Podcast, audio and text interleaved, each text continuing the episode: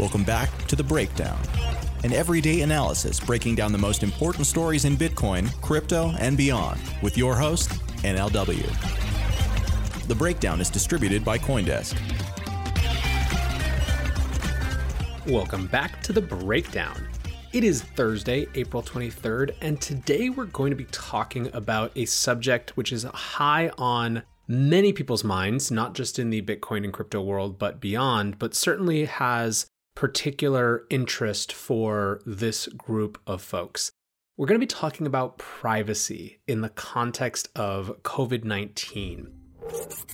On Monday, the Times in the UK published an op ed called We Need Big Brother to Beat This Virus. The subheader is Don't let the civil liberties lobby blind us to the fact that greater state surveillance, including ID cards, is required. So, this is, of course, clickbait. The title is designed to get engagement, and engagement it got, including from me. I wrote, We really don't, though, with a screenshot of the piece, and it seems from the response that I got to that tweet that this is something that a lot of people are thinking about. One of the great fears in really any time of extreme crisis is that centralized actors, governments, use that moment to consolidate more power. Some of this is necessary. There are extraordinary powers needed for extraordinary times. The problem is that states tend not to relinquish that power. I mean, no one tends to relinquish power easily once it has been claimed. In America, we've obviously seen this with the Patriot Act and how that kind of just became de rigueur normal policy rather than uh, something that was for a, a specific moment in time in history. And people fear that that's what we might see again in this context, in the context of the coronavirus crisis. Now, I don't really want to spend too much time on the the Big Brother essay. I think, like I said, it was designed, at least from a, a, the way that it was presented, to get clicks, to get people riled up, and it did. I do think the idea that there's some big, powerful civil liberties lobby uh, that we should call out is a little bit of a joke. But what I want to talk about is the actual questions of privacy in the context of reopening the economy, because that's really what this conversation is about. It's about contact tracing, which is a part of the strategy or a part of what would allow us to actually open up the economy and go back about our lives. So that's kind of what we're going to talk about today. So, what is contact tracing? Contact tracing is a technique that is meant to help slow the rate of infection of a disease by giving people information that they might have been exposed so that they can self quarantine, they can remove themselves from normal activities and actually stop the spread of a virus.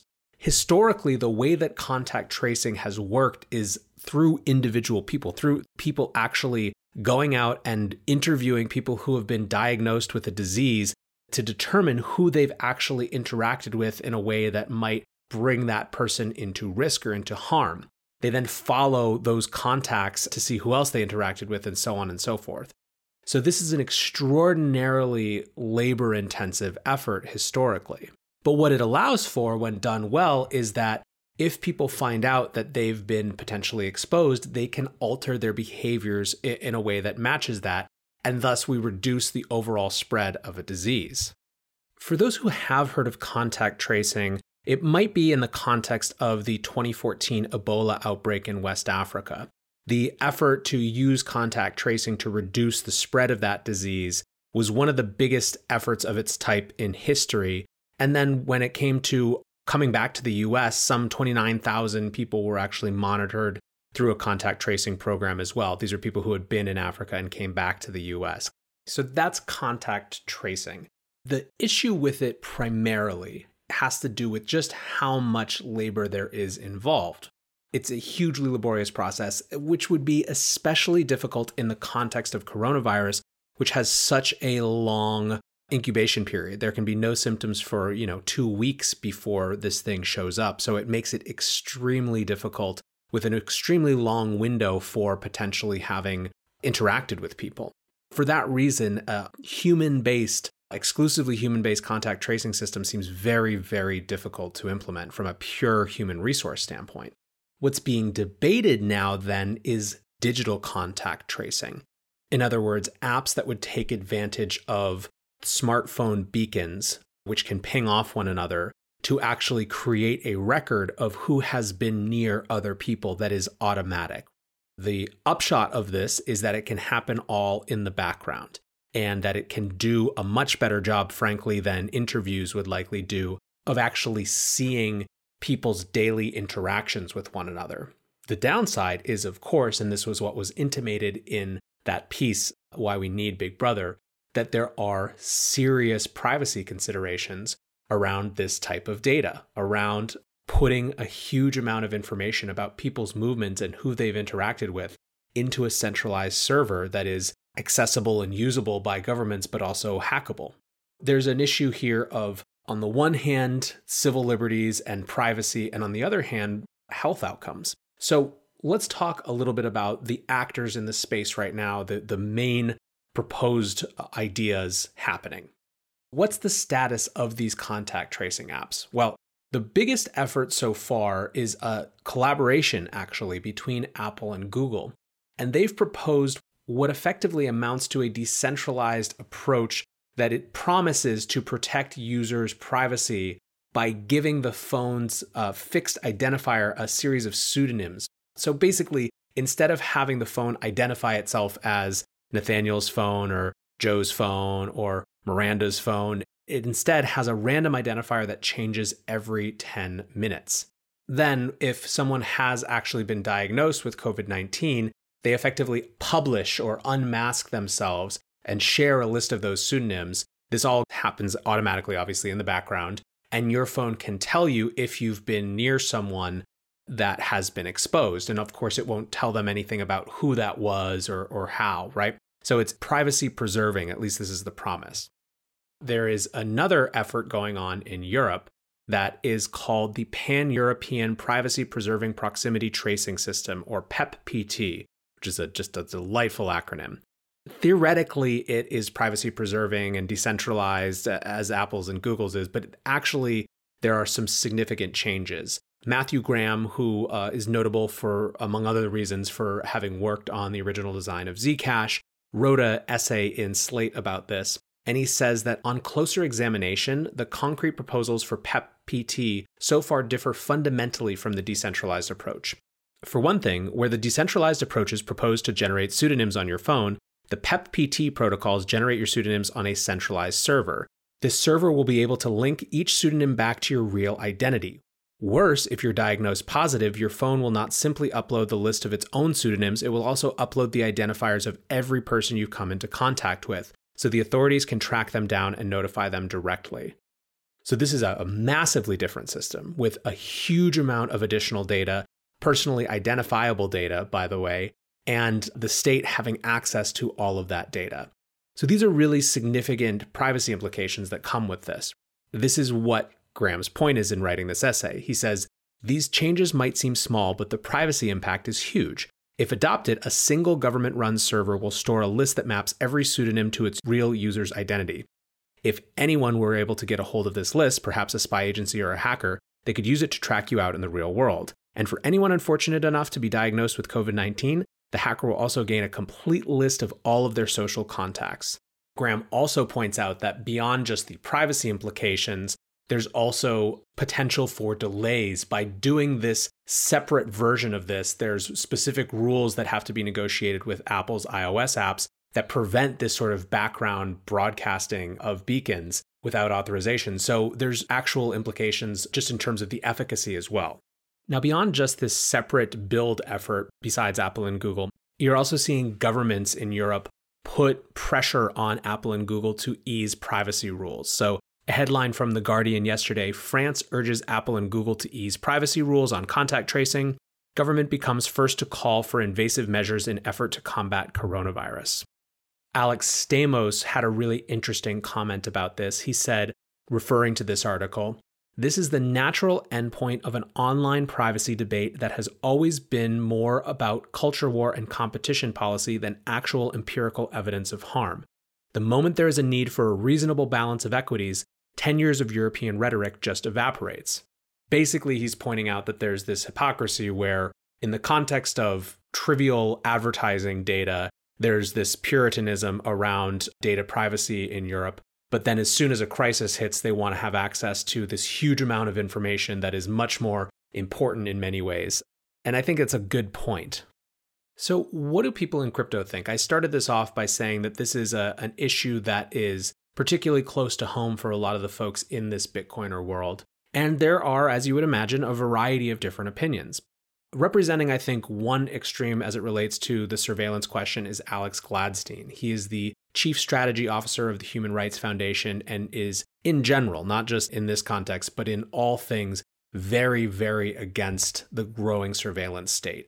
He sees it as a major threat to human rights.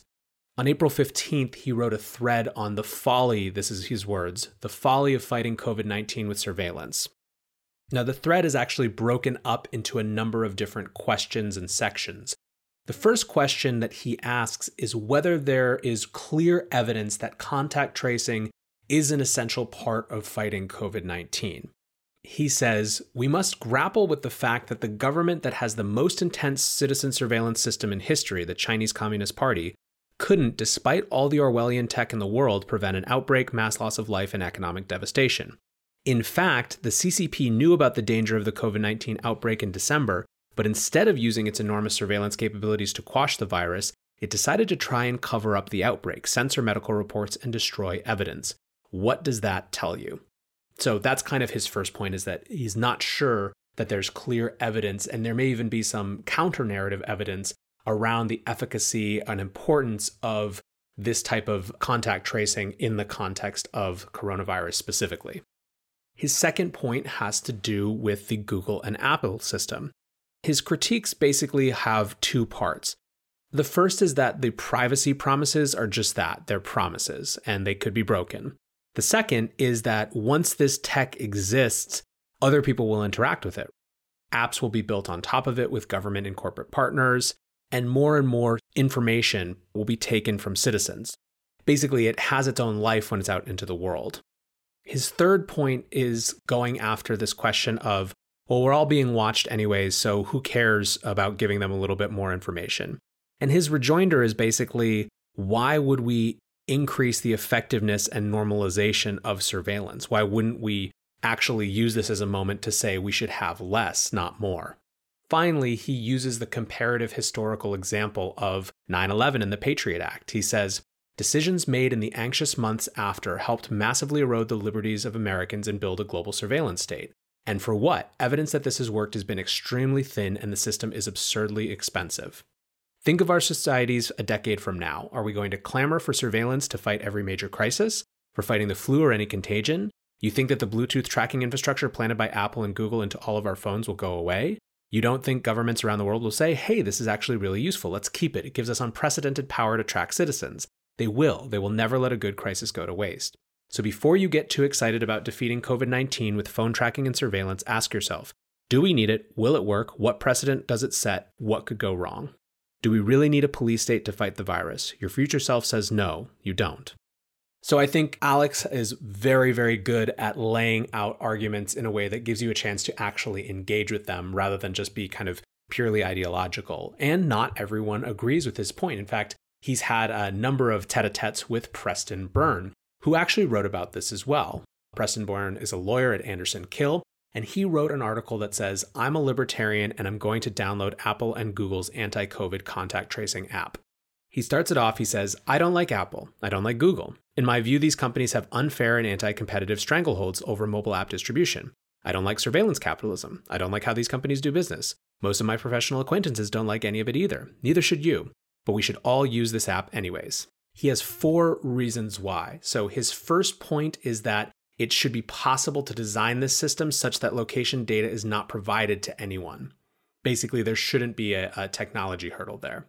Second is a legal argument. He says ever since Carpenter versus United States was decided, the government needs a search warrant before it can access cell phone location data from companies like Google and Apple. Nothing short of a ruling from SCOTUS overturning its own decision is going to change that. Third is the argument that Alex specifically pushes back on, which is that we're giving away so much data already. He says for 99% of us, the data we are proposing to provide to Google and Apple's with this app already exists somewhere and can be obtained with a search warrant. And his fourth part is fourth, and most importantly, the American initiative is voluntary. So long as it's voluntary, I'm going to chip in. Now, this voluntary piece is actually hugely important. This is something that Apple and Google have been intensely focused on. Ben Thompson, who writes the daily Stratechery email, uh, called this out on Tuesday, April 14th. He said Apple and Google, who last Friday jointly announced new capabilities for contact tracing coronavirus carriers at scale, released a new statement yesterday clarifying that no government would tell them what to do. Specifically, governments will not be able to require their citizens to use it. A CNBC article about this put it this way they said, The two companies have drawn a line in the sand in one area. Governments will not be able to require its citizens to use contact tracing software built with these APIs. Users will have to opt in to the system. This is a point of contention because many estimate that for contact tracing apps to be viable, to be useful, to actually work, you have to have something like 60% of people actually using them. That's a huge effort to get voluntary download. So governments are, as you would imagine, wondering if they can just force people to. But Google and Apple, who are the ones who have this tech, are putting their foot down. Now, Ben Thompson takes this to an interesting place, talking about the reality that tech companies effectively set the rules for their domains. It's an interesting moment for that. But this gets back to Preston's last and most important argument that it's voluntary and that makes all the difference. There are other folks in crypto who are actually trying to go even farther in terms of privacy preservation as it relates to contact tracing. Enigma has just demoed an API called SafeTrace. They describe it SafeTrace is an API which connects to a privacy preserving storage and private computation service. This means that many different applications, such as a web application or a mobile application, can enable its users to submit encrypted user data via the SafeTrace API and receive results without ever revealing plain text data to anyone, including the SafeTrace server operator or the application. Now, you can go check out all of the development updates from SafeTrace. There's a ton of information on it, there's video demos. It's something that they're actually working on, right? This is not just a theoretical paper. But I think that the key point is actually, I'm just going to quote Tor Bair from Enigma, who wrote, so much of what we're presented with is a false choice. We can protect public health and user privacy. And I think that's my key takeaway. This is a choice that we have. This is a conversation that we get to have as a society about where our priorities are. And I simply don't believe that any choice presented with we can do nothing else. There's the only way to do this, the only way to solve this issue is with Big Brother, is with surveillance. It's simply an unacceptable answer. But here's the good news, and there, there actually is a bit of good news here. We are having, because of this crisis, a much larger conversation about the importance of privacy in our lives than we've had for a very long time. And people who care about privacy, the great lament is that people simply don't care. We are the classic aphorism of the frogs being boiled in the pot without even realizing what's happening when it comes to the privacy that we've given away, the data that we've given away. The reality is that this issue, while I don't think it's going to mainstream the issue of privacy and surveillance overnight, it is certainly increasing the profile and expanding the number of people who are actively thinking about this. And I think that when it comes to issues of privacy and surveillance, it requires awareness on a much broader level. So I do think that the one positive outcome of this debate, of this conversation, is that we're having it and it's asking us or forcing us to ask larger questions about privacy and surveillance in general. All right, guys, that's what I got for you today. What do you think? Are you going to use the Apple Google contact tracing app? Do you think contact tracing is going to be effective in this circumstance? Do you think there's a better solution? Do you think that a even more privacy preserving alternative needs to be proposed? Hit me up on Twitter at NLW. Let me know what you think. And as always, guys, thanks for listening. And until tomorrow, be safe and take care of each other. Peace.